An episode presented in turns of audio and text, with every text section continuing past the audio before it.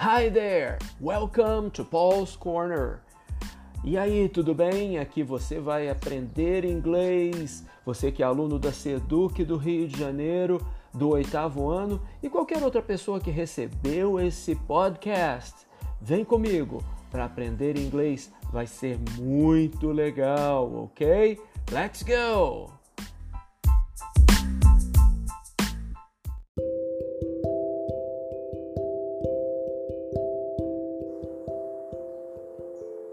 Hi there, how are you doing?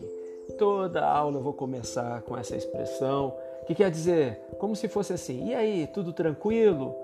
Pois é, eu sou o professor Paulo Lúcio, do Colégio Estadual Presidente Roosevelt, em Volta Redonda, estado do Rio de Janeiro, e você que está assistindo, que está ouvindo esse podcast, que é aluno da CEDUC ou que não é, seja muito bem-vindo, seja muito bem-vinda a essa aula.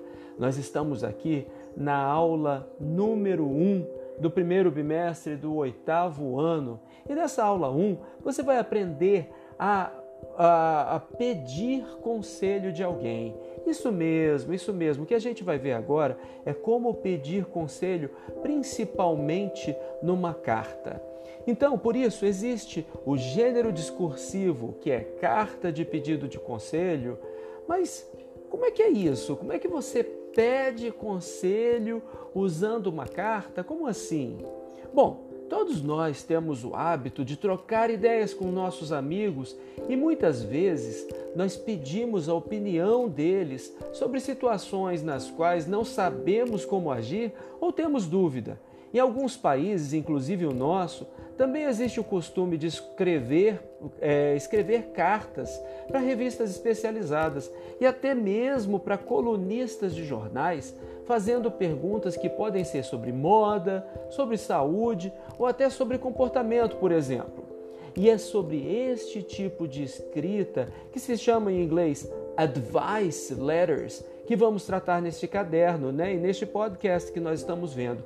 Esse podcast acompanha o caderno de é, orientações de estudos do oitavo ano, primeiro bimestre. Então fique atento que nós estamos lá na página 7, se você estiver com essas orientações aí.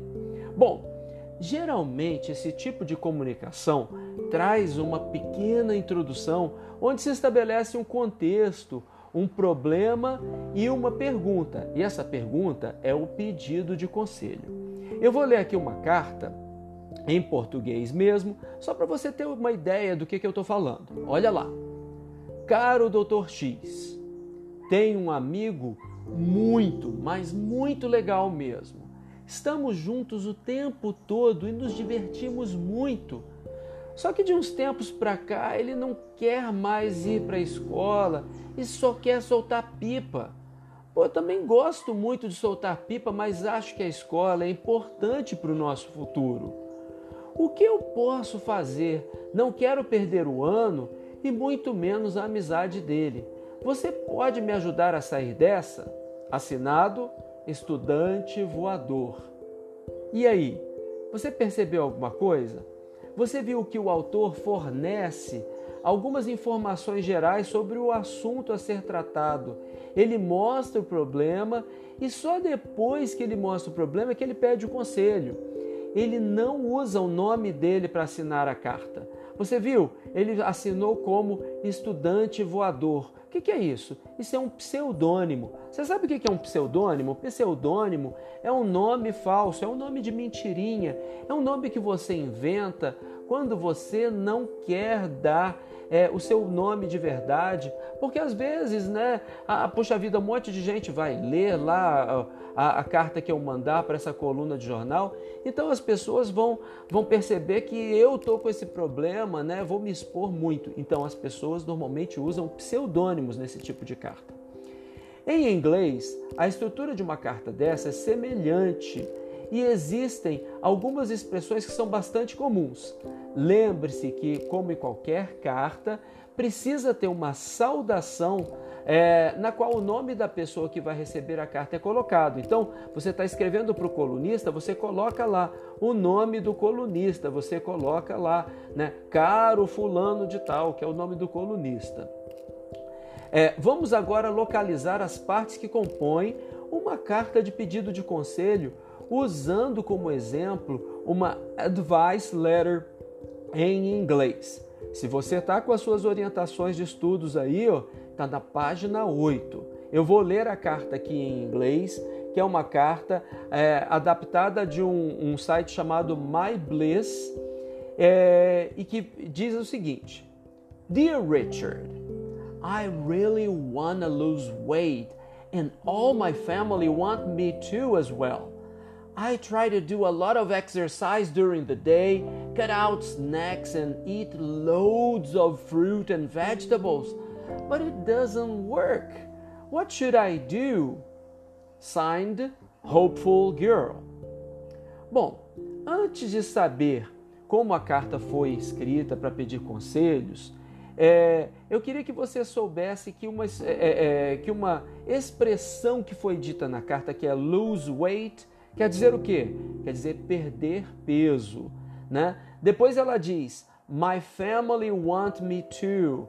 Ok? Quer dizer que a minha família também quer que eu o quê? Que eu perca peso. Né? Ela diz que ela já tentou fazer o quê? Ela já tentou cut out snacks, que quer dizer que ela tentou cortar, ela tentou eliminar os lanchinhos, as besteiras que ela come. Mas aí no fim das contas ela diz: It doesn't work. It doesn't work quer dizer que não está funcionando. Vou ler a carta de novo e preste atenção, vê se você lembra dessas expressões. Lose weight, my family want me to. Cut out snacks, it doesn't work.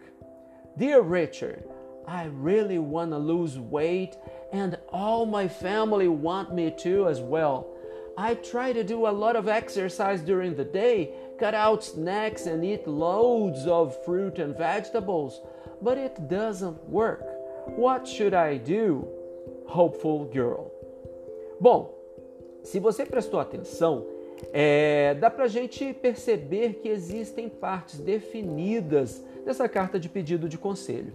A carta começa com uma saudação, quando ela fala Dear Richard. A palavra dear quer dizer querido, quer dizer caro, quer dizer prezado, e é o nome da pessoa que vai ler a carta, que é o Richard, que é o dono daquela coluna ali de jornal ou de revista.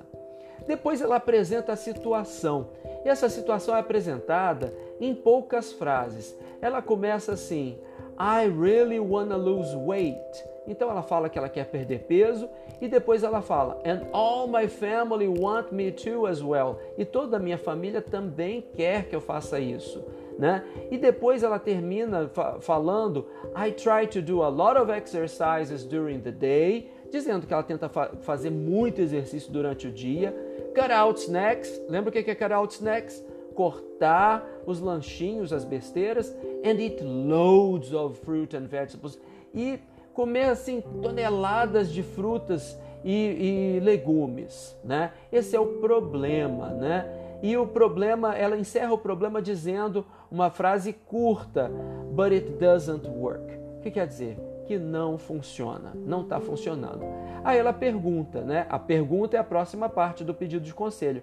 What should I do? O que quer dizer? O que, que eu devo fazer? O que, que eu deveria fazer? No fim, ela assina com o seu pseudônimo. O pseudônimo que a pessoa escolhe numa carta dessas, normalmente é relativo ao tópico da carta. Se ela está falando que ela quer perder peso, né? Ela está tentando, tentando, tentando, ela assina como Hopeful Girl, que quer dizer a garota esperançosa, a garota que tem esperança de perder peso uma hora, né?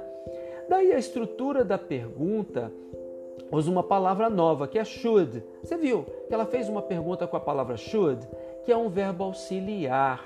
Né? Esse verbo should quer dizer que nós devemos fazer alguma coisa. O que, que eu devo fazer? O que, que eu deveria fazer? Quando a gente pergunta What should I do? O que, que eu devo fazer? O que, que eu deveria fazer?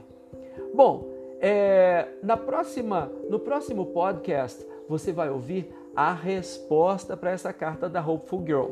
Espero que você já tenha alguma resposta aí em mente. Acho que vai ser legal você pensar numa resposta para ela. Então, ó, te vejo no próximo podcast com a aula 2, ok? See you!